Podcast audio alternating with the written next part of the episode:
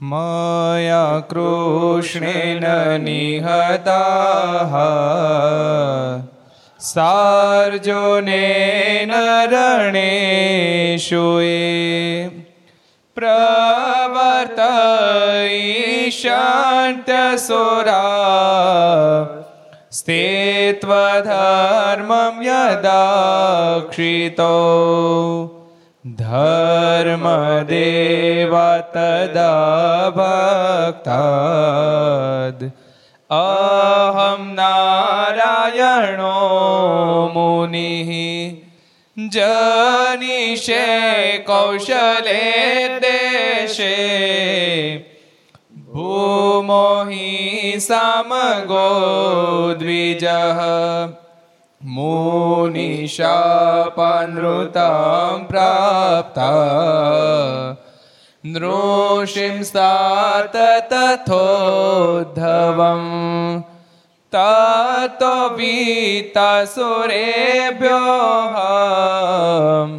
सद्धर्मां स्थापय न ज સ્થાપય ન જય બોલો સ્વામિનારાયણ ભગવાનની જય કૃષ્ણ મહારાજની જય રાધારમણ દેવની જય લક્ષ્મી નારાયણ દેવની જય નર નારાયણ દેવની જય ગોપીનાથજી મહારાજની જય મદન મોહનજી મહારાજની જય બાલકૃષ્ણ લાલ કી જય રામચંદ્ર ભગવાન કી જય દેવ ઓમ નમઃ પાર્વતી પતય હર હર મહાદેવ હર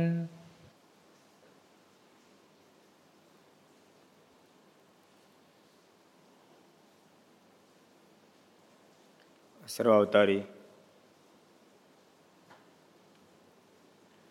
ઈષ્ટદેવ ભગવાન સ્વામિનારાયણ મહાપ્રભુ.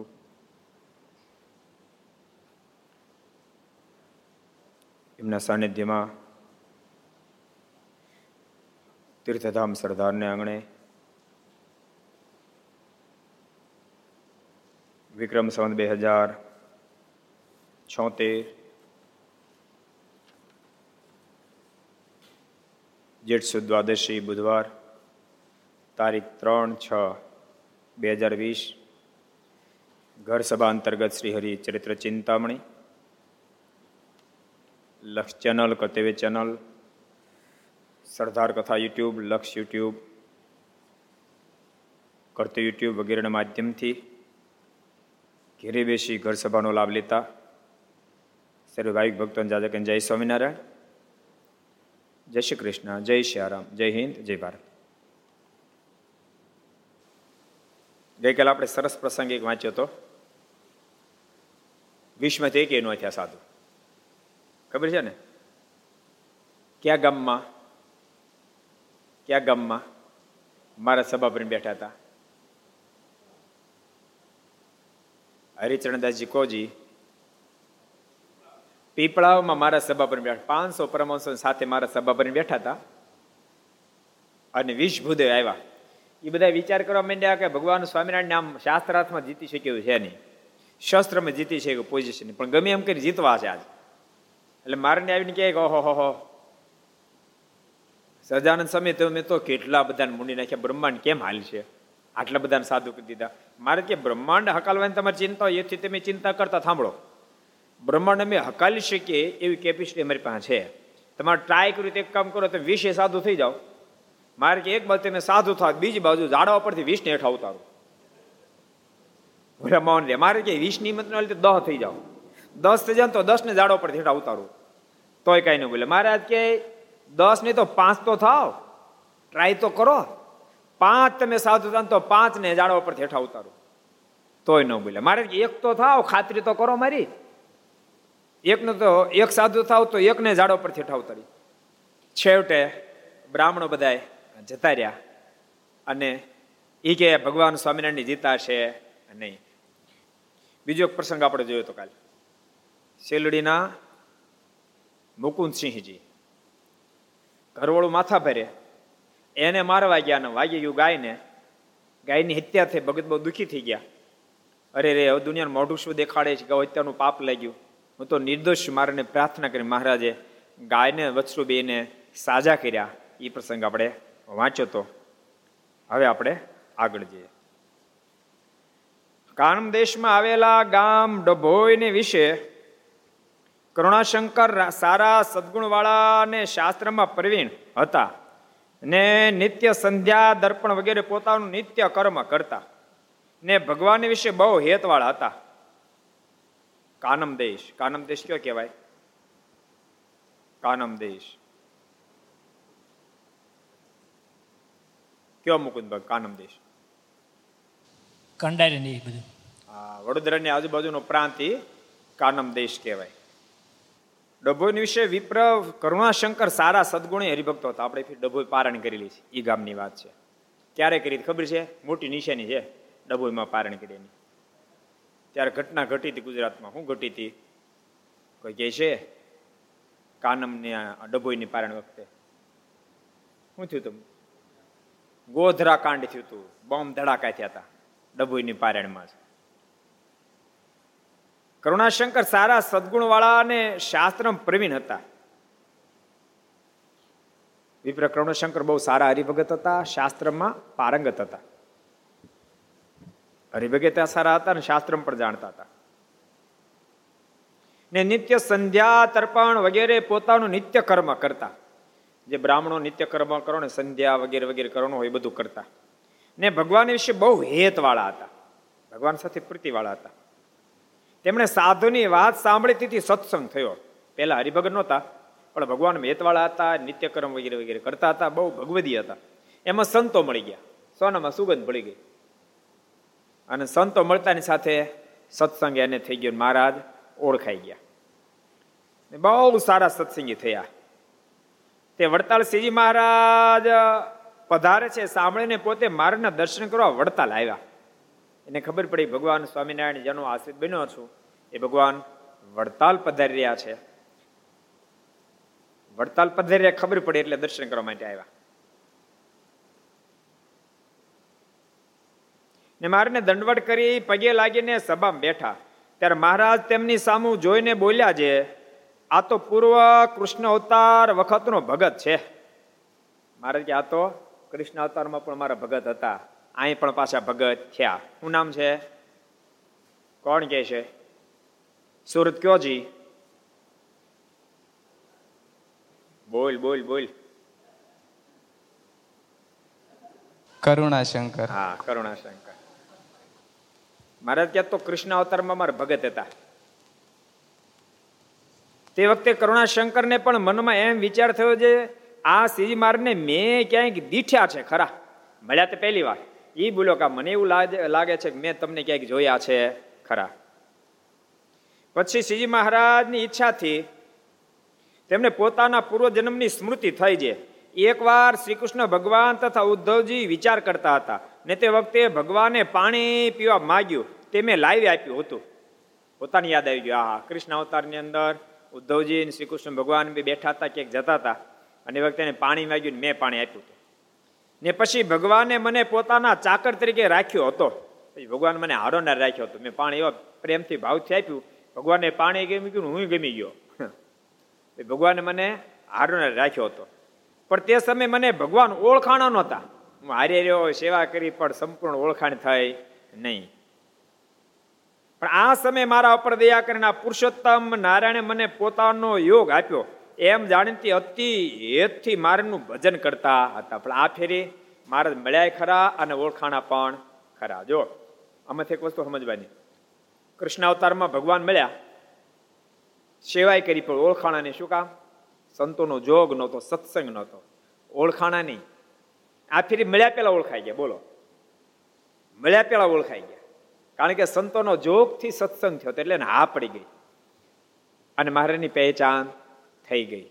એટલે ભગવાનને ઓળખવા માટે સત્સંગ અતિ આવશ્યક્ય છે.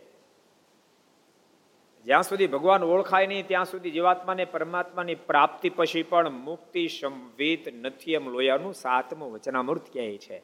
બીજબળ થાય. અને તેમ શું કહો છો? બીજબળ થાય. પહેચાન ન થાય, ત્યાં સુધી મુક્તિ થાય નહીં. એટલે પહેચાન અતિ આવશ્યક છે. આ કરુણા શંકરને યાદ આવી ગયું કે આ કૃષ્ણ અવતારમાં ભગવાન મને મળ્યા હતા ખરા. શ્રી કૃષ્ણ ભગવાનની પ્રાપ્તિ થઈ હતી ખરી. પણ પ્રાપ્તિ થઈ હતી, પણ પહેચાન થઈ નહોતી. જેને કારણે હું જન્મો પણ આ ફેરી મને સંતો પહેલા મળ્યા, પછીથી ભગવાન મળ્યા. પરંતુ પહેલા પહેચાન થઈ ગઈ. પહેચાન ન થાય ત્યાં સુધી ક્યારેય પણ મુક્તિ સંવિત બનતી નથી. શું ખાતરી? તો કે મેળાપ તો લાખો લોકોને થાય.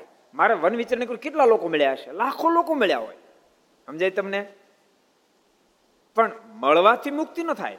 યાદ રાખજો, ભગવાનના દર્શનથી જીવાત્મા મોક્ષના પથ ઉપર કંઈક અંશે બીજબળને પામે.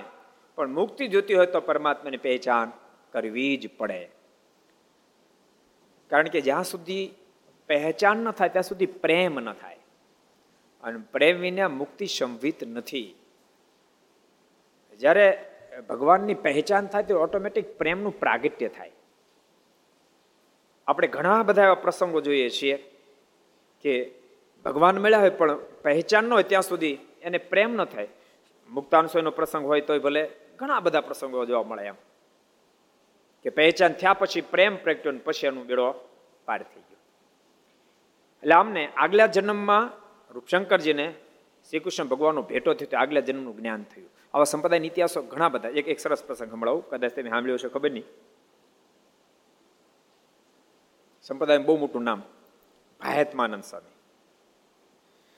એકસો સત્તર વર્ષની ઉંમર થઈ અને એ વખતે પોતે જુનાગઢ પધાર્યા. ગુણાતીતાન સ્વામી ભાયતમાનંદ સ્વામી બેને ખૂબ હેત હતું. ભાયતમાનંદ સ્વામીની સાથે ગુણાતીતાનંદ સ્વામી બધું હેત હતું. સ્વામી બહુ ત્યાગ વૈરાગ હતા, જબરા ત્યાગ વૈરાગ વાળા સમયનું સ્વામીનું અંગ પણ ત્યાગ વૈરાગ વાળું એટલે એને ખૂબ જ હેત હતું. એથી કરીને તો એને લખ્યું વાતોમાં, હું બ્રહ્માનંદ સ્વામી સાથે રહેતો હતો, પણ સ્વામીનો ત્યાગ વૈરાગ ગયો ને મનમાં થયું, સેવાનો પણ લાભ મળશે એટલા માટે આત્માનંદ સ્વામી સાથે હું રહેવા મેળવ્યું લખ્યું. સ્વામીનો ત્યાગ વિરેક કેટલો બધો હતો, એ સંપ્રદાયનો ઇતિહાસો છે. એક દાડો મારે સભામાં પૂછ્યું, આપણી સભામાં એવા કોઈ ખરા? જેને પોતાને માટે ક્યારે જિંદગીમાં કશું માગ્યું ન હોય, એક સાધુ ઊભા થયા. મારે કે મહારાજ, મેં ક્યારે મારે માટે કશું માગ્યું નહીં. મારે જેઠા બે જાઓ. યાદ છે પેલું ધૂતું ફાટી ગયું હતું, ત્યારે હાંધવા માટે હોય દોરો માગ્યો હતો. મારે ને કે હા, મારે માગ્યો હતો. તમારે કે બે જાઓ. આત્માન સ્વામી ઊભા થયા, મહારાજ, મેં મારા માટે કશું માગ્યું નથી. મારે કે તમે ખરા. એવા વચન મૂર્તિ આત્માનંદ સ્વામી. એ આત્માનંદ સ્વામી એકસો સત્તર વર્ષની ઉંમર થઈ, પણ મારા ધામમાં નથી જતા. અને જુનાગઢ પધાર્યા. જુનાગઢ જ્યારે પધાર્યા ત્યારે મહારાજે રાત્રિએ સદગુરુ ગુણાતીતાન સ્વામીને સ્વપ્નમાં દર્શન આપ્યા કીધું, સ્વામી ભાયતમાનંદ સ્વામીને મારી સાથે હેત ઘણું બધું છે. વચનની મૂર્તિ છે, મને ઘણું બધું હેત છે, પણ સમજણમાં ફેર છે. એ તમારે સમજણ હરખી કરી નાખવાની છે. મારણ કે, મહારાજ, અક્ષરધામના મુક્તને સમજણમાં ફેર કેમ રહે મહારાજ કે, અક્ષરધામના મુક્ત નથી. તો મહારાજ કે સાંભળો, એ આગલા જન્મની અંદર ઋષભદેવ ભગવાનના દીકરા હતા. અને સોમાંથી જે નવ યોગેશ્વર, એમાં પ્રબોધ નામના એ યોગેશ્વર હતા. નવ યોગેશ્વર, યાદ નવ યોગેશ્વર, ભક્તો, આપને કેવડી પ્રાપ્તિ થવી નવ યોગેશ્વર ટોપ કહેવાય એમાં ટોપ પ્રબોધ. પ્રબોધ એટલા ટોપ લેવલના યોગેશ્વર હતા જનક વિદેહીને જેણે જ્ઞાન આપ્યું. અને એનું જ્ઞાન એટલી ઊંચાઈ વાળું હતું કે આઠ જણા એને આગળ ઝાંખા પડી જતા હતા. એટલી એટલી ટોપ લેવલના પ્રબોધ. મહારાજ કહે કે એ ખૂબ સારા જ્ઞાની હતા, પરંતુ તેમ છતાં અમારા સ્વરૂપ સુધી નથી પહોંચી કે એટલા માટે ધરતી પર આવ્યા છે. તે સ્વામી તમે કહેજો. ગુણાતીતાનું સ્વામી કે પણ મારે મારું માનશે? મારે કે માનશે? અને પછી ગુણાતીતાનું સ્વામી બીજે દાડે આત્માનંદ સ્વામીને કીધું કે, સ્વામી, મારે એક વાત કેવી છે? તમે કહું, તો કયો, તો સ્વામી, તમને વિચાર નહીં થતો તમારે એકસો ને સત્તર વર્ષ થયા. અને એકસો ને સત્તર વર્ષ થયા તેમ છતાંય મારા ધામમાં કેમ નથી તેડી જાય? આવો તમને કોઈ વિચાર નથી થતો? આટલા બધા વર્ષ કેમ મારે રાખ્યા? ત્યારે ભાયતમાનંદ સ્વામી કે, મને વિચાર તો થાય છે. કારણ કે મારા કરતા નાના ઘણા બધા મારે તેડી જાય મને કેમ નહીં તેડી જતા હોય? મને વિચાર તો થાય છે, પણ ખબર નથી પડતી મહારાજ કેમ ધામમાં તેડી જતા. ત્યારે ગુણાતીતાન સ્વામી કીધું સાંભળો તમને મારા ધામમાં એટલે નથી તેડી જતા. મારના સ્વરૂપને સમજવામાં તમને હજી ફેર છે. તમને ખોટું ન લાગે કહું. તે મારની આજ્ઞા સંપૂર્ણ પાળે જ પડે છે મારનું સ્વરૂપ સમજ્યા નથી. અને ભક્તો, એમ કહીને સ્વામી મારાના સ્વરૂપની બધી વાતો કરી સાંભળતા સાંભળતા આત્માના સમય આંખીઓમાંથી આસોડીને ધારાઓ મળી. અને આત્માનંદ સ્વામી, ગુણાતીતાનંદ સ્વામી, જય સ્વામી. તમે આમ તો મારા શિષ્ય ભાવથી રહ્યા હતા, પરંતુ આજ તમે મારા પર બહુ મોટી દયા કરી અને મને મારનું સ્વરૂપ ઓળખાયું. જો તમે મારનું સ્વરૂપ ન ઓળખાયું હોત તો સ્વામી, મારું કામ કાચું રહી જાત. ભક્તો, યાદ રાખજો, ક્યારેક ક્યારેક મોટા મોટામાં પણ ખામી રહી જતી હોય છે સ્વરૂપ સમજવામાં. સ્વરૂપ સમજવામાં મોટા મોટામાં પણ ખામી રહી જાય. ક્યારેક મોટી વ્યક્તિ પણ થાપ ખાય ત્યારે નાની વ્યક્તિ પડે અને રસ્તો દેખાડી શકે છે. તમે જો, ભાગવતજીમાં વેદ વ્યાસજી જેવા અશાંતિ જયારે થાય, પારાશર્ય મહાભાગ ભૌત કચિદાત્મના પરિત્યોષિતિ શારીર આત્મમાનસ એવા, એમ ભાગવતમાં લખ્યું. હે પારાશર પુત્ર, મન અને દેહથી તમારો આત્મા તૃપ્ત તો છે ને, સંતોષ તો પામ્યો છે ને? આપ ઉદાસ કેમ દેખાવ છો? અને વેદ વ્યાજીના મોઢામાં શબ્દ નીકળ્યા, નારજી, તમારી વાત સાચી છે. હું ગોતું છું, પણ જડતું નથી. એક વેદના મેં ચાર વિભાગ કર્યા. સત્તર સત્તર પુરાણોની રચના કરી. પરંતુ તેમ છતાંય મને અંતરમાં શાંતિ નથી. શોધું છું, પણ જડતું નથી. તે નારજી કીધું, તેમ બધી જ રચના કરી. પરંતુ તમારી રચનામાં ધર્મ અર્થ કામની વિશેષ વાતો છે. મોક્ષની મુક્તિની વાતો નથી. અને જીવાત્માને બધું જ પ્રાપ્ત થાય પરંતુ મુક્તિ થઈ, સ્થિતિ પ્રાપ્ત ન થાય, ત્યાં સુધી જીવાત્માની ક્યારેય પરમ શાંતિ ન થાય. અને તમારા લખાયેલા લખાણમાં પરમ શાંતિ જ્યાં સુધી પ્રાપ્ત ન થાય, ત્યાં સુધી તમને કોઈ દી પરમ શાંતિ થાય નહીં. ભગવાનના ભક્તો યાદ રાખજો. આપણી વાત હોય કોઈ, આપણી વાતથી બીજાને શાંતિ થાય તો જ આપણને શાંતિ થાય. આપણી વાતથી બીજાને ઉદ્વેગ થાય, અશાંતિ થાય, તો આપણને પણ અશાંતિ ઉદ્વેગ થઈ જાય. માટે ભગવાનના ભક્તોએ એવી જ વાત કરવી જે વાતથી હામલાની શાંતિ થાય. ટાઢું થાય તો આપણને ટાઢું થશે.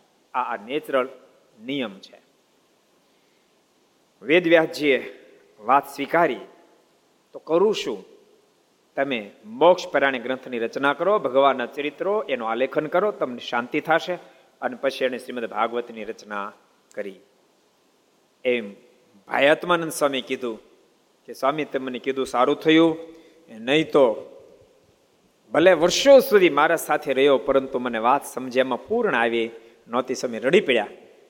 કે મને વાત સમજાઈ ગઈ, મારું સ્વરૂપ સમજાઈ ગયું, પછી વાગડ ગયા ને ત્યાં પછી સ્વામીએ દેહ મૂક્યો ધામમાં સીધા આવ્યા. બે, માર બે ને ભાઈ કહેતા. બીજા કોને ભાઈ કહેતા? કોણ કહે છે? બીજા કોને ભાઈ કહેતા? મારા બે ને ભાઈ કહેતા. કયો ન્યાલખંડ ભગત બીજા કોને ભાઈ કહેતા? ભાઈ રામદાસજી. રામદાસભાઈ ને પણ મારા ભાઈ કહેતા રામદાસજી નું નામ રામદાસજી, પણ ભાઈ કેટલા ભાઈ રામ રામદાસ થયા.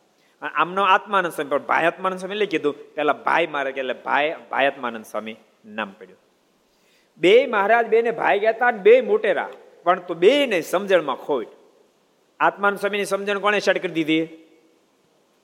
કોને શટ કરી દીધી? કયો સર મંગલ ભગત કોણે શટ કરી દીધી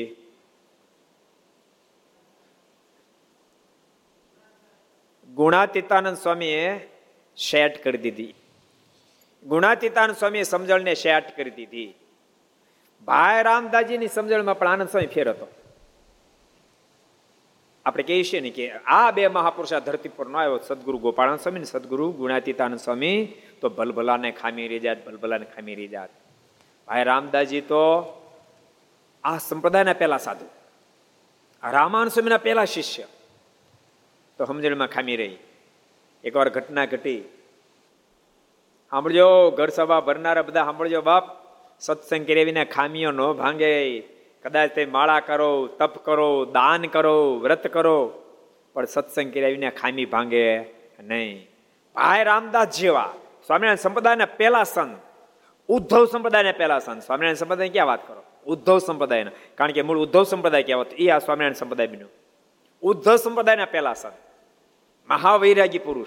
કેટલો વૈરાગ્ય છે. આમ હાથી આગતા રામાનંદ સ્વામી એમ કે હે પટેલ, રામ રામ, તો કે રામ રામ. હાથી ક્યાં સુધી આખું તમે તમને મળે ત્યાં સુધી રાસનો ઘા કરે.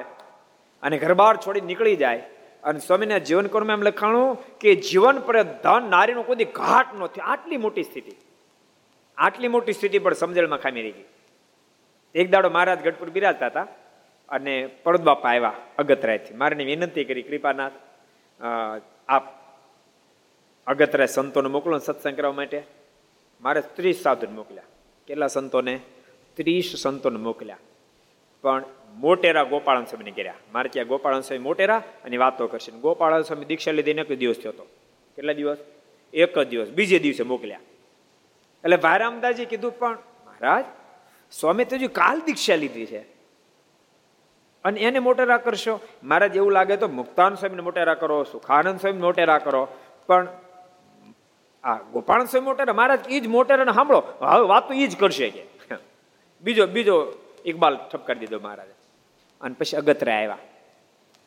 અને ગોપાલ સ્વામી બે ત્રણ દીધો ધર્મ જ્ઞાન, વૈરાગીની વાતો કરીને પછી ઉપાસના ઉપર ટન માર્યો સ્વામી જોરદાર જ્યારે વાતો કરવા મીંડ્યા. ભાઈ રામદાસજી ઊંચા નીચા મીડ્યા થવા આનંદ સ્વામી. સમજાણું? આનંદ સ્વામી શિબિર ઊંચા નીચા થતા હમણાં યો કેટલી, કેટલામ શિબિર છે આનંદ સ્વામી? ત્રીજી અહીંની ત્રીજી શિબિર. એક ના કરી બે અહીં કરી ત્રીજી શિબિર. ઊંચા નીચા મળ્યા હતા ભાઈ રામદાસજી. પણ એક દિવસ, બે દિવસ, ત્રણ દિવસ, જેમ જેમ વાતો મળ્યા સાંભળવા, તેમ તેમ સેટિંગ મળ્યું થવા. પંદરેક દાડા પૂરા થયા. સ્વામીની ખોડ ભાંગી ગઈ, વાત સમજાઈ ગઈ. અને વાત સમજાય તેની સાથે. રોજ તો ગોપાળન સ્વામી ભાઈ રામદાસજીની પૂજામાં પગે લાગવા જાય, દંડવટ કરવા જાય, કારણ કે ભાઈ રામદાસજી મોટા હતા. આજે અવળું થયું. ભાઈ રામદાસજી વહેલા થઈ ગયા. નાયધૂન પૂજા પાઠ કે નવરા થઈ ગયા. અને ગોપાળન સ્વામી પૂજા કરતા ન્યા પહોંચી ગયા. ન્યા ભોખો બખ દંડવટ કર્યા પતિ રામદાસજી દંડવટ કર્યા.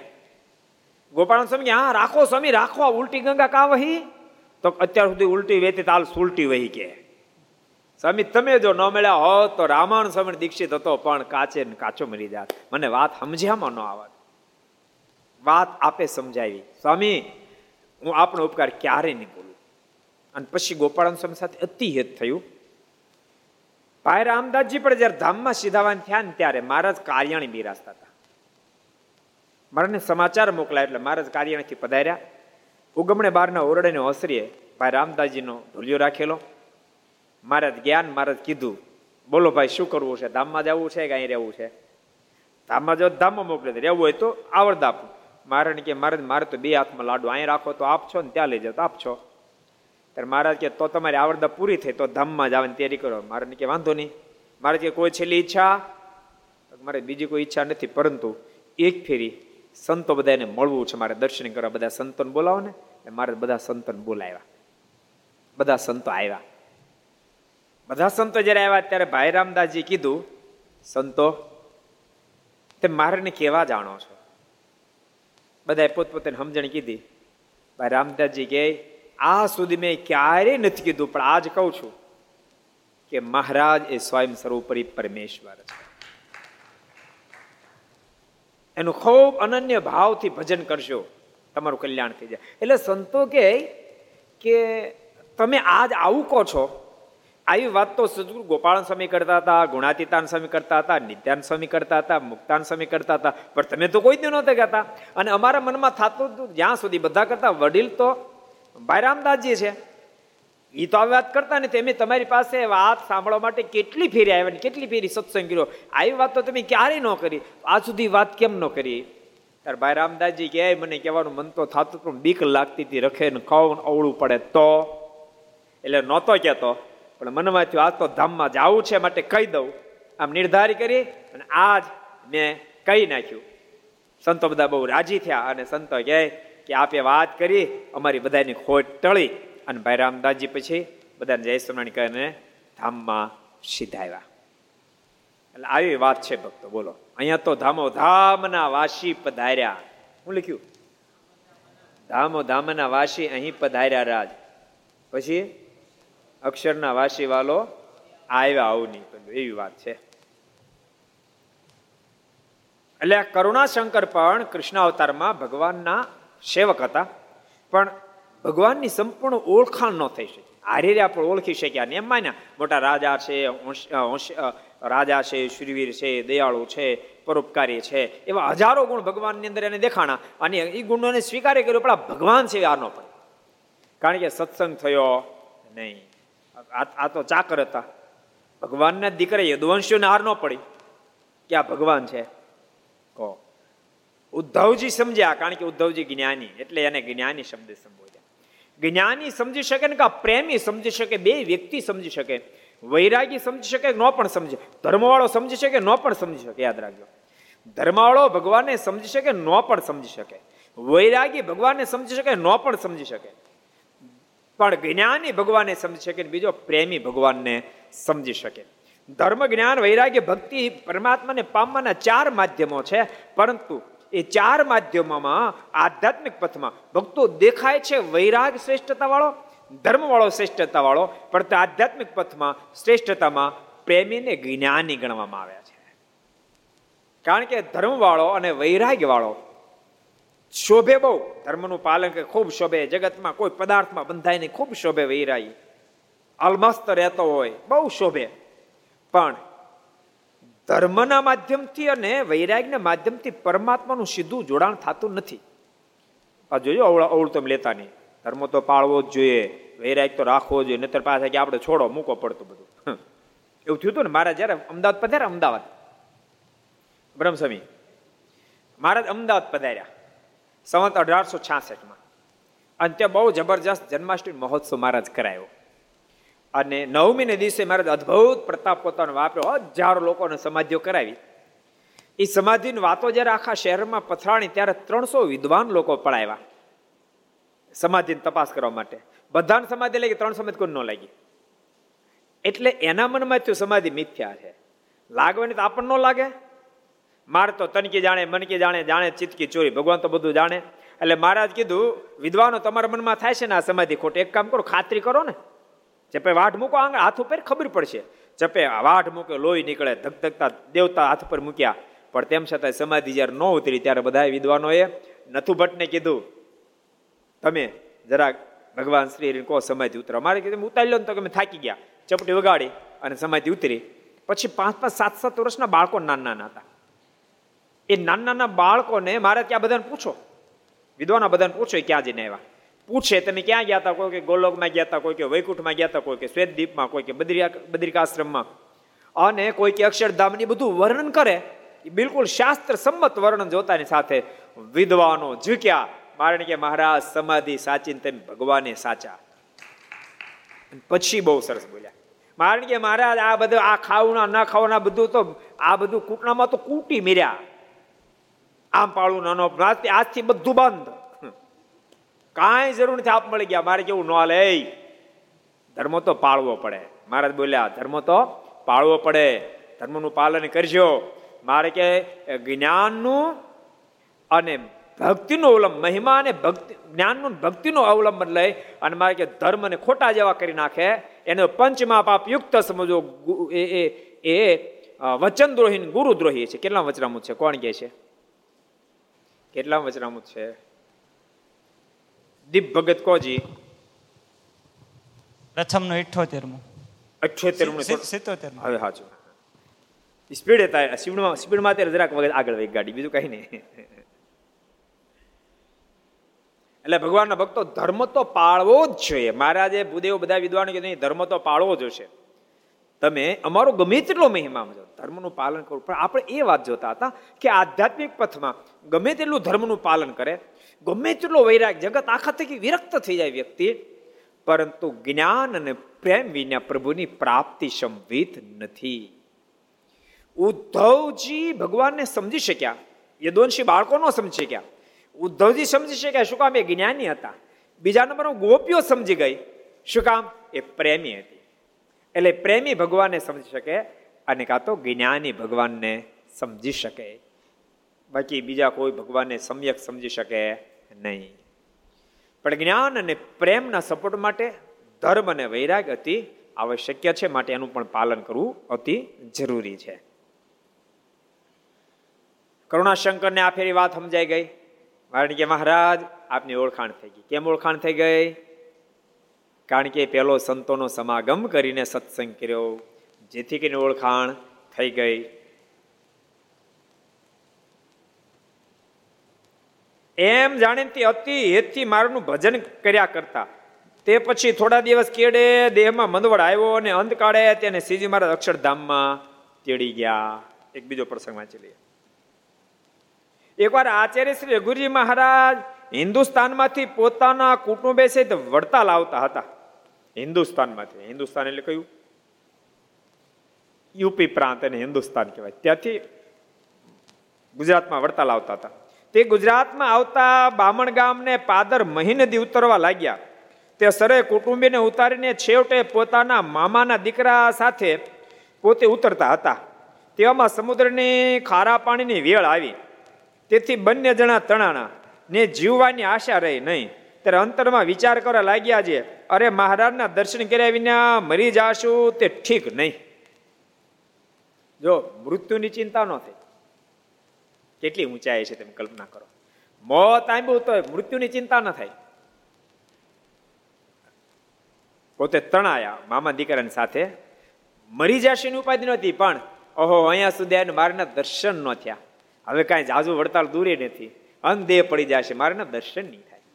એવી ચિંતા કરી. અને ભગવાનના ભક્તની સ્થિતિ એવી જ હોવી જોઈએ. મૃત્યુનો ભય ભગવાનના ભગતનો હોય જ નહીં. મૃત્યુનો ભય છે ત્યાં સુધી ભગતપણામાં કચાશ છે. જેમ જેમ ભગત બનતો જાય તેમ તેમ ઓટોમેટિક મૃત્યુનો ભય ટળવા માંડે. ભગવાનના ભગતને મૃત્યુનો ભય ડરાવી શકે નહીં, સતાવી શકે નહીં. કેટલી ઊંચાઈ છે મને ભગવાનના દર્શન નથી. અને ભગવાનના ભક્તો, એટલે ફેરી વારે વારે કહું છું કે ભગવાનના ભગતને નિત્ય મંદિરે જવાનો અભ્યાસ હોવો જોઈએ. નિયમ હોવું જોઈએ. રોજ ભગવાનના દર્શન કરવા મંદિરે જવું. રોજ પૂજા કરવી. રોજ માળા કરવી, રોજ વચનામૃત વાંચવું, રોજ સ્વાભાવિક ચેષ્ટા બોલવી, આવા નિયમ, આ બધાથી જ પ્રાથમિક નિયમો આ બધા હોવા જ જોઈએ. ભગવાનના ભગત આપણે કહેવાય, કોઈ દી ખોલીએ નહીં, ભક્તિ ચિંતામણી ખોલીએ નહીં હરિલામ કોઈ દી ખોલીએ નહીં સમયની વાતો કોઈ ખોલીએ નહીં, કોઈ દી એક સત્શાસ્ત્ર વાંચીએ નહીં પૂજા પાઠ કરીએ નહીં, માળા કોઈ કરીએ નહીં, મંદિરે કોઈ જાય નહીં, સત્સંગ કોઈ કરીએ નહીં, તો ભગત પાછા મટી નહીં. એ ભગત કેવો સરસ કહેવાય જોરદાર. પણ ભગવાનના ભક્તને આ બધા નિયમ હોવા જોઈએ. માટે ઘર સભા જેટલા સાંભળો બધાને કહું છું, હવે હમણાં કોરોનો ખુલવાનું છે. એ કોરાની ખુલે મરી જાય ને તો કોરોના ખુલે તો તો લોકડાઉન ખુલવાનું છે. એ તો ખુલ્લું છે કોરોના તો. લોકડાઉન ખુલવાનું છે, એટલે મંદિરે જ્યારે જવાની છૂટ મળે, ત્યારે ભગવાનના ભક્તો રોજ મંદિરે જાજો. ત્યાં બેસીને ઘડીક માળા કરજો. સંતો હોય તો સત્સંગ કરજો સંતો નથી હરિભક્તો પણ સત્સંગ કરજો, ભગવાનનું ભજન કરજો. ગામડાવાળાને ખાસ કહું છું ને તો ગામડાવાળા તો હાવ અડીન દિવાલ હોય તો મંદિર ન જાય, બોલો. હાવ અડીન દિવાલ હોય તો મંદિર ન જાય. ક્યારેક કેમ લાગે વાહર, ગામડા વાહર બહુ હોય ને, એ વાહરમાં બહુ વાહર ખાતે માણસ આળસું થઈ જાય. એ વાહરમાં આળસુ એટલા બધા થઈ જાય, હાવ અડીન મંદિર હોય તો મંદિર ન જાય, બોલો. અને અને અને, ઓટે બે કલાક. પણ મંદિરને એન્ટ્રી ન કરે, બોલો. એટલી બધી આળસ ચડી જાય. આપા ઓટો એ મંદિર નો જ હોય, સમજાણું? મંદિરને મજબૂત કરવા ઓટો કર્યો હોય.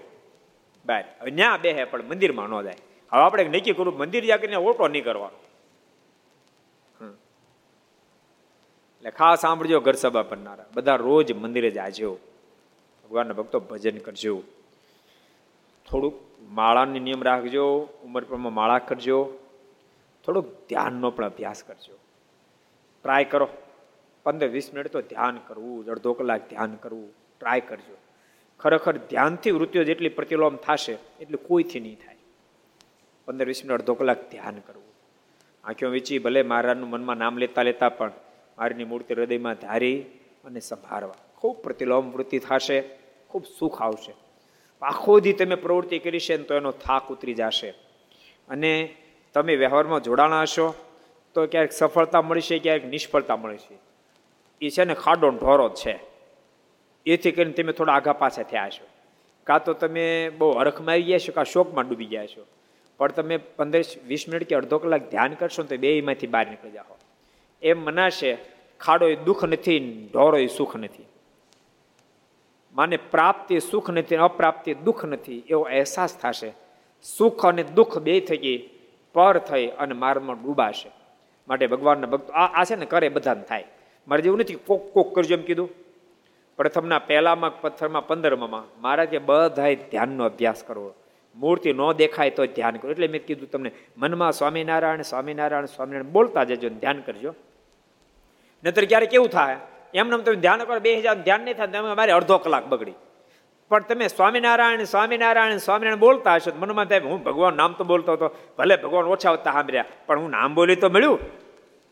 એટલે નામ બોલતા બોલતા બોલતા ધ્યાન કર્યું એમ કરતા કરતા મન જ્યારે લેલીન થઈ જાય, પછી તો ઓટોમેટિક નામ બંધ થઈ જાય પણ મજા બહુ આવશે, સુખ ખૂબ આવશે. ભગવાનના ભક્તો થોડો ધ્યાનનો અભ્યાસ કરજો. આ બધા આધ્યાત્મિક પથના પાયા છે. મહારાજ કાર્યના બારમાં વચનમાં કહે કે, ધ્યાન અને વચન કરીને ગમે તે વાસના તો બળીને ખાક થઈ જાય છે. ભગવાનમાં જેટલું મન જોડશો, એટલા આધ્યાત્મિક પથમાં આગળ જઈ શકશો. જો ગમે તેટલો બળ્યો જીવ હોય, ગમે તેટલો બળ્યો જીવ હોય, પરંતુ તેમ છતાંય જીવનમાંથી ભજન જતો રહે, ગમે એટલો તાકાતવાળો માણસ પણ ભોજન છૂટી જાય, તો શરીર શિથિલ થઈ જાય. એમ ગમે તેટલો બળ્યો જીવ હોય, પણ ભજન ગૌણ થઈ જાય, તો જીવ શિથિલ થવા માંડે. માટે પ્રત્યેક વ્યક્તિએ જેને જીવને બળ પમડો જીવને બળ્યો કરવો હોય, એને ભગવાનનું ભજન કરવું પડે ધ્યાન પણ કરવું જ પડે. ભજન અને ધ્યાન કરનારો ઓટોમેટિક બળને પામે. હાવ માઇકાંગલો થઈ ગયો ને, અને પછી એને ધીમે ધીમે કરતા ખોરાક ખાવા મળે. એટલે તરત ડૉક્ટર કે હવે ચિંતા નથી. અને હાવ હાવ શક્તિહીન થઈ ગયો હોય. અને મગનું પાણી પીતો હોય, પણ એક રોટલી ને બે રોટલી ને બાર રોટલી પોગે, પછી કોઈ કહેવાય માઇકાંગલો કહો.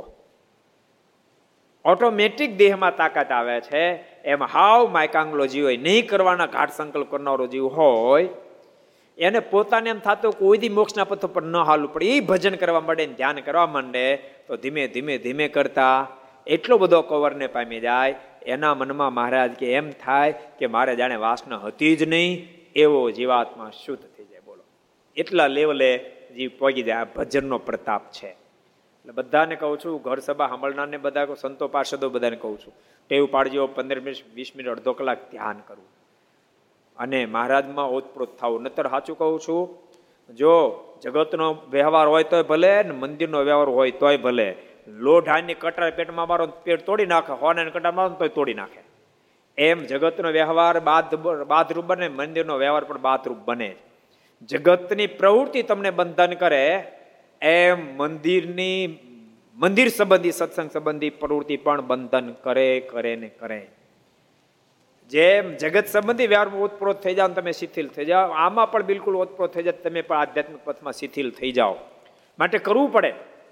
મંદિરનો વ્યવહાર કરવો પડે, પ્રવૃત્તિ કરવી પડે, સેવા કરવી, બધું કરવું પડે. પણ આરે ધ્યાન ભજન જો રાખશો, તો તમને કાંઈ બાદ કરશે નહીં. માટે બધાને કહું છું જેટલા વ્યવહારનું જોડાણ, એને પણ કહું છું કે પંદર મિનિટ, અડધો કલાક ધ્યાન કરવાનો અભ્યાસ પાડજો. માળા કરજો થોડીક વાર, પછી ધ્યાન કરજો આંખી વેચીને, તો અદ્ભુત આનંદ થશે, અદ્ભુત આનંદ થશે. પછી જાણે વ્યવહાર કરતો જ નથી. વ્યવહાર કરતા કરતા એમ લાગશે, હું તો માળા કરું છું, ભજન કરું છું. એવો અહેસાસ થશે. વ્યવહાર પણ તમને ભજન રૂપ લાગશે. અને જો વ્યવહારમાં જ ઓતપ્રોત થઈ જશો તો સ્વાભાવિક ચેષ્ટા કરે નીતિ નિયમ કરતા હશો તેમ લાગે કે જાણે મેં મેં કહીશું નીતિ નિયમ કર્યા નથી એમ થાય. એમાંય તમને એમ લાગશે હું કઈ કરતો જ નથી. કારણ કે વ્યવહારની અંદર મન ઓતપ્રોત થઈ જાય. માટે વ્યવહારમાં એટલું બધું મન ઓતપ્રોત ન થવું જોઈએ. વ્યવહારમાં મન ઓતપ્રોત ન થાય એનું ધ્યાન રાખવા કરતા, ભજનનું ધ્યાન રાખો, તો તમારું ઓટોમેટિક મન ઓતપ્રોત થશે જ નહીં. ઓતપ્રોત થશે જ નહીં. સારા મિષ્ટ ભોજનથી પેટ ભરાઈ જાય. પછી કોઈ બીજી ખીચડું બીજલો કોણ ખાય એને? એમ પરમાત્માના ભજનથી જ્યારે જીવ ભરાઈ જશે, પછી વ્યવહાર તમે કરશો, પણ વ્યવહાર બાદરૂપ બનશે નહીં. માટે ભજન કરવું જ જોઈએ, કરવું જ જોઈએ ને કરવું જ જોઈએ. ગ્રહસ્થો ભક્તોએ કરવું જોઈએ અને સંતોએ પણ કરવું જોઈએ. બધાએ ભજન કરવું જોઈએ. આપણા મોટા મોટા સંતો મોટા મોટા ભક્તો કેવી મોટી ઊંચી સ્થિતિઓને પામ્યા. ભક્તો એ સ્થિતિનું કારણ ભજન ન જ હતું, યાદ રાખજો. ભજન ન જ હતું. ભક્તો હતી ઘણી બધી અગવડતા. અતિ સગવડતા, યાદ અતિ સગવડતા આધ્યાત્મિક પથમાં મોટી અગવડતા છે. તે દાડે અગવડતા હતી, પગે ચાલીને જવાનું, પણ પગે ચાલીને જાય એક ગામ બીજા ગામ, એટલે પછી હાલનારો છે ને થાકે, એટલે પછી ઓટોમેટિક ભજન થાય. એ ભજન કરતા કરતા કરતા કરતા જાય. હવે અહીંથી દસ કિલોમીટર દૂર જાય તે બે કલાક થાય. બે કલાક સુધી ભજન કરતા હવા હો માળા થઈ જાય. એમને હવા હો માળા થઈ જાય. અને બાકી ગાડીમાં જતા ઘડીક આપણે ભજન કરીએ, ત્યાં જોકો આવી જાય. ત્યાં આવી જાય સુરત. બોલો. પચી માળાનો થાય સુરત આવે. ક્યાં પગ્યા તો કામરેજ જો સમજાય? એટલે સગવડતા થઈ, પણ ભજનમાં અગવડતા થઈ. એટલે ભગવાનના ભક્તો, આપણા સંતો અને ભક્તો તમે હાવ ગામડા ગામના માણસો આપણે કેટલી મોટી સ્થિતિને પામ્યા. એ પછી વણથલીના કલ્યાણ બાપા હોય તો ભલે, ડાયા બાપા હોય તો ભલે, અગત્યના પ્રદ બાપા હોય તો ભલે, માંગરોળના ગૌરધન શેઠ હોય તો ભલે, એક એક ઉપલેટાના લાલા ભગત હોય તો બોલે, એક, એકની કેટલી મોટી સ્થિતિઓ આવી? એનું કારણ ભજન ન જતું. ભજન સિવાય યાદ રાખજો આ તમે લખો એને લખજો. ભજનને છોડીને, યાદ રાખ, ભજનને છોડીને. ભજન માને ધ્યાન માળા એને છોડીને, ભગવાનની સ્મૃતિ રાખવાના અભ્યાસને છોડીને, તમે બાકીના ત્રણેય સાધન ગમે તેટલા કરો. ગમે તેટલો વૈરાગ રાખો ગમે એટલું ધર્મનું પાલન કરો, ગમે એટલું જ્ઞાન કથો, સ્થિતિ ન આવે ન આવે, ન જ આવે. આ તમે લખો એને લખજો. નો આવે નો આવે, નો જ આવે. ભજનથી જ આવે. ભજનથી જ વૃત્તિઓ બધી હંકેલાય. ભજનથી જ પરમ સુખ સુધી પહોંચી શકાય. માટે બધા સંતો ભક્તો, ઘર સભા જેટલા સાંભળો બધાને કહું છું. આ સ્ટાફને હોતે ને કહું છું. સ્ટાફ એમ મને આપણે આપણે થોડું ભજન કરે. બધાને રંગથી લઈને રાજા સુધી બધાને ભજન કરવું પડે. સમજાણું? જેને કલ્યાણ તો બધાને ભજન કરવું પડે. કોઈ બાકાત ન રહે. કોઈ બાકાત એટલે આપણે એ વાત જોતા ભગવાનના ભક્તો ભજન ખૂબ કરવું પડે.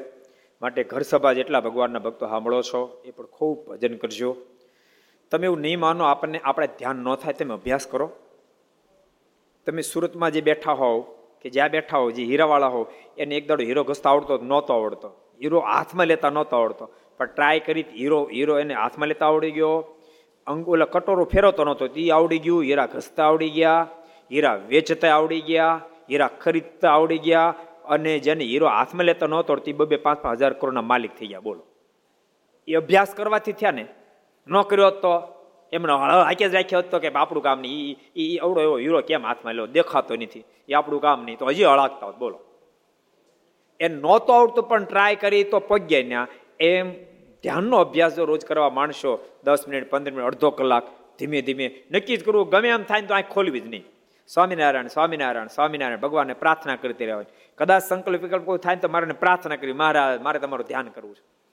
હૃદય મારીની મૂર્તિ ધારતી રહી, એમ કરતા કરતા કરતા પછી અભ્યાસ થઈ જશે.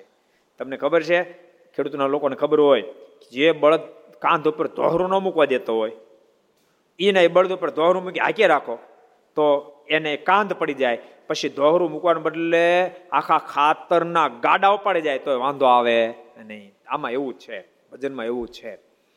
એટલે બધાને કહું, સ્ટાફને પણ કહું છું, ભજન કરજો, ટાઈમ કાઢવાનો. સમજાણું? દસ મિનિટ, પંદર મિનિટ ભજન કરવું, ધ્યાન કરવું. તો જીવન શ્રેષ્ઠ થાય અને પરમાત્માનો રાજીપાના પાત્ર બની શકાશે. જો ધ્યાન ભજનનો અંગ પડશે તો ઓટોમેટિક વૃત્તિ માર્ગમાં એવી હરેડી થઈ જશે. અને ભાઈ, સુખના નિકેતન તો મહારાજ જ શીખી કે વધારે સુખ છે નહીં. ઓટોમેટિક એમાં ઓતપ્રોત થઈ જવા હે. એ સુખને છોડવાનું મન થશે નહીં, એ સુખને છોડશું ને, તો એની એની સ્મૃતિ પાસે ખેંચી લે. મારે એક સેકન્ડ મારે કે મારા સુખને સમ્યક માણ્યું હોય, તો એમ લાગે યુગો સુધી સુખને માણ્યું છે. અને મહારાજ કે દેશકાળે કરીને કદાચ એ સુખ છૂટી જાય. દ્રષ્ટાંત કેવું આપ્યું? મારે કે ભારે ભારે મેવા મીઠાઈ મગાઈ મગીને ખાધા હોય. નબળું વર્ષ આવે, નબળી સ્થિતિ આવે. નબળી સ્થિતિ આવે ને પેપડી બાફીને ખાતો હોય, પણ એને ઓલું ઓલું કાજુ બદામ ખાધે ભૂલાય નહીં. એમ ભગવાનના સુખને માણ્યો અને કોઈ દી ભૂલાય ને વચરામતમાં કીધું. કેટલા વચરામતમાં કીધું છે? કોણ કે છે? કેટલા વચરામતમાં કીધું છે? કે લે ન્યાર કરતું અંત્યનું, અંત્યના સાડત્રીસમાં વચરામતમાં મહારાજે કીધું છે એટલે ભગવાનના ભક્તો બધા ભજન કરજો. ઘર સભા જે જ ભક્તો. એ ઘરના સદસ્યો બધા બાળકો, યુવાનો બધાને કહું છું બધા ધ્યાનનો થોડોક અભ્યાસ પાડજો, ભજનનો થોડોક અભ્યાસ પાડજો. ખરેખર આપણે ભારતમાં જન્મેલા તો પ્રત્યેક વ્યક્તિ ધ્યાન કરવા હાટું જન્મ્યા છે, ભજન કરવા હાટું જન્મ્યા છે. યાદ રાખજો, બાકી બધા અમેરિકાએ ઘણી ફેરી જઈ આવ્યા છું ઇંગ્લેન્ડે જઈ આવ્યા છું દુનિયાના બધા દેશમાં જન્મી ચૂક્યા કે પહેલી ફેરો થોડા આવ્યા છે. બધા દેશમાં જન્મતા જન્મતા ત્યાં, ત્યાંય પણ કાંક આપણે ભજન ભજન કર્યું છે, ફળશ્રુતિ રૂપે ભગવાને કીધું કે હવે આ બરાબર થયા હવે ભારતમાં મોકલો. આપણને ભારતમાં ભજન કરવા હાટું ધ્યાન કરવા માટે જ મોકલ્યા છે. અને સંતો પાર્ષદો, આપણે તો ભજન કરવા હાટું સાધુ થયા છીએ. આપણે તો ધ્યાન કરવા હાટું સાધુ થયા છીએ. માટે આપણે તો ધ્યાન ભજન થવું જ જોઈએ. થવું જ જોઈએ. આપણે અંદર આવવા જ જોઈએ. સમજાણું? નતર ખોટ રહી જાય જીવનની અંદર. જો પૂર્ણતા સુધી પહોંચવું હોય ને મારાને પામી જવું હોય, તો આ ક્રિયા વિના વિકલ્પ જ નથી. માટે કરજો ખાસ ભલામણ છે. તો મારા સુધી પહોંચી જવાશે. આપણે એ વાત જોતા હતા કે જ્યારે પ્રેમ અને જ્ઞાન બે હોય, એના અવલંબને કરીને જીવાત્માને પરમાત્માનું સ્વરૂપ ઓળખ્યામાં આવે છે. અંગ પાડવા પડે વિના પડતા નથી. બોલો, રઘુજી મહારાજને મૃત્યુનો ડર નહોતો. નદીમાં તણાણા સાબરમતી એ મૃત્યુનો ડર નહોતો. કરે રે મરી જાય, શું થાય એનો ડર નહોતો. ચિંતા એ હતી કે ક્યાં છે કે હિન્દુસ્તાનમાંથી આપણે અહીંયા આવ્યા અને વડતાલ જાજુ દૂર નથી અને આપણે દેહ તણાઈ જશે, મારના દર્શન નહીં થાય એમ. અંતરમાં વિચાર કરવા લાગ્યા છે, અરે, મારના દર્શન કર્યા વિના મરી જાશું, તે ઠીક નહીં. એમ ધારીને મારનું સ્મરણ કરવા લાગ્યા. ત્યાં તો વાહન લઈને મહારાજ પોતે પધાર્યા. બોલો. મહારાજ પોતે વાહન લઈને પધાર્યા. ને બે જણાને વાહનમાં બેસાડીને સામે કાંઠે મૂકીને અંતર ધ્યાન થઈ ગયા. તે વખતે રઘુજી મહારાજે તથા તેમના મામાના દીકરા મનસારામ એમ જાણ્યું છે, આ સમયે આપણી રક્ષા તો સ્વયંસિંહમાં જ આવીને કરી ગયા. તે વિના બીજા કોણ આપણને આમ વાહનમાં બેસાડીને આરે મૂકી જાય? ને એ જ પ્રમાણે સર્વે કુટુંબીએ પણ જાણ્યું કે સૌ ભેગા થઈને ચાલ્યા ને વડતાલ આવ્યા ને ગુરુજી મહારાજે પોતાની વાત સંતો આગળ કરી. જે મહી નદીમાં મેં તણાઈ જતા હતા, પણ મહારાજ આવીને મારી રક્ષા કરી. તે સાંભળીને સહુ આશ્ચર્ય પામ્યા. રઘુજી મહારાજ આવીને સંતો આગળ પણ વાત કરી, મેં મહી મહી નદીમાં તણાણા હતા. પણ એ વખતે મહારાજ સ્વયં પધાર્યા વાહન લઈને અમને અમારી રક્ષા કરી. ખરેખર ભગવાનના ભક્તો આર્તનાથથી પ્રભુની પ્રાર્થના કરે, તો ભગવાન એ ભક્તની રક્ષા કરે છે. હમણાં તે બધા ભક્ત ચિંતામણી ઘર સભાવાળા આમ વાંચી છે. એમાં કેટલા બધા ભક્તોની મારે રક્ષા કરી છે મુક્તાન સ્વામીને ખબર ને? એક ફેરી સ્વામી દેશાંતરમાં ફરવા ગયેલા પાછા આવતા હતા. વચ્ચે રસ્તામાં નદી આવી, જંગલ જેવો વિસ્તાર હતો, નદી આવી. અને સ્વામી તરસે બહુ લાગી હતી. એ નદી હા સમુદ્રની કિનારે હતી. એટલે એમાં એમાં સમુદ્રની વેળ આવતી હતી, એટલે પાણી ચાંક્યું ખારું દૂધવા જેવું. અને અતિ તરસ લાગી હતી. અને બીજા નંબર નદી ઉતરી શકાય પોઝિશન નહોતી. બે કાંઠા નદી જતી હતી. ન્યા રોકાય જંગલી સાવ જાય ફાડીને ખાઈ જાય. પણ એ જ વખતે મહારાજ સ્વયં જહાજ લઈને આવ્યા. બ્રાહ્મણ રૂપ ધારણ કરીને આવ્યા. અને મહારાજે મુક્તાન સ્વામી વગેરે સંતોને પાર ઉતાર્યા. એક પ્રસંગ તમે પણ સાંભળ્યો છે વાંચ્યો છે કેવલ આત્માનંદ સ્વામી એ પણ પાંચ સંતો નદીમાં તણાણા. એ તો અડધે પગ ગયા. અને એને મોઢામાં એમાંય સમુદ્રની વેળ આવી હતી. એટલે મોઢામાં ખારું પાણી પીવા માંડ્યા હતા. અને હૃદયથી પ્રાર્થના કરવા લાગ્યા, તરત મહારાજ જહાજ લઈને આવ્યા. અને મારા જહાજો બેહારી અને કેવલ લક્ષ્મણ સ્વામી વગેરેને પાર ઉતાર્યા. અને ભક્તો ભગવાન જ પાર ઉતારે ને કોણ ઉતારે કોજી ભગવાન વિના પાર ઉતરાય નહીં માટે ભગવાન ભક્તો ખૂબ મારું ભજન કરજો. એ બધા ભક્તોની ભલામણની સાથે અત્યારે આપણે ભક્ત કથાને વિરામ આપશું. કોરોનાની અંદર રોગગ્રસ્ત કોરોનાની અંદર જે મૃત્યુ પામે આત્મા એને શાંતિ પ્રાપ્ત થાય. અત્યારે જે રોગગ્રસ્ત છે એ બધાને રાહત એમાંથી પ્રાપ્ત થાય અને બાકીની તમામ જનતા રક્ષા થાય એ ભગવાનના ચરણો પ્રાર્થના કરી આવો આપણે પાંચ મિનિટ ધૂન કરીએ.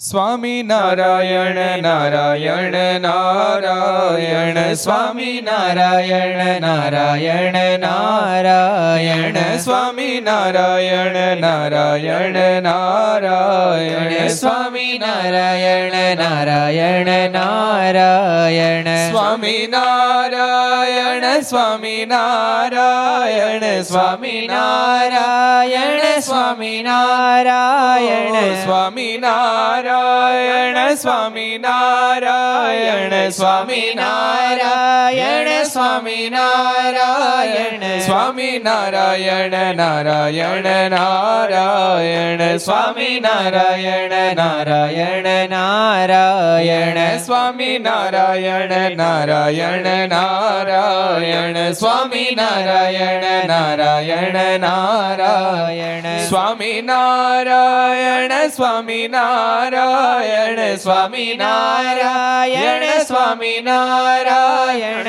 સ્વામી નારાયણ સ્વામી નારાયણ સ્વામી નારાયણ સ્વામી નારાયણ સ્વામી નારાયણ નારાયણ નારાયણ સ્વામી નારાયણ નારાયણ નારાયણ સ્વામી નારાયણ નારાયણ નારાયણ સ્વામી નારાયણ નારાયણ નારાયણ સ્વામી નારાયણ સ્વામી નારાયણ સ્વામી નારાયણ સ્વામી નારાયણ સ્વામી નારાયણ સ્વામી નારાયણ સ્વામી નારાયણ સ્વામી નારાયણ સ્વામી નારાયણ નારાયણ નારાયણ સ્વામી નારાયણ નારાયણ નારાયણ સ્વામી નારાયણ નારાયણ નારાયણ સ્વામી નારાયણ નારાયણ નારાયણ સ્વામી નારાયણ સ્વામી નારાયણ સ્વામી નારાયણ સ્વામી નારાયણ સ્વામી નારાયણ સ્વામી નારાયણ સ્વામી નારાયણ સ્વામી નારાયણ સ્વામી નારાયણ નારાયણ નારાયણ સ્વામી નારાયણ નારાયણ નારાયણ સ્વામી નારાયણ નારાયણ નારાયણ સ્વામી નારાયણ નારાયણ નારાયણ સ્વામી નારાયણ સ્વામી નારાયણ સ્વામી નારાયણ સ્વામી નારાયણ સ્વામી નારાયણ સ્વામી નારાયણ સ્વામી નારાયણ સ્વામી નારાયણ સ્વામી નારાયણ નારાયણ નારાયણ સ્વામી નારાયણ નારાયણ નારાયણ સ્વામી નારાયણ નારાયણ નારાયણ સ્વામી નારાયણ નારાયણ નારાયણ સ્વામી નારાયણ નારાયણ નારાયણ સ્વામી નારાયણ નારાયણ નારાયણ સ્વામી નારાયણ નારાયણ નારાયણ બોલો સ્વામિનારાયણ ભગવાનની જય શ્રી હરિ કૃષ્ણ મહારાજ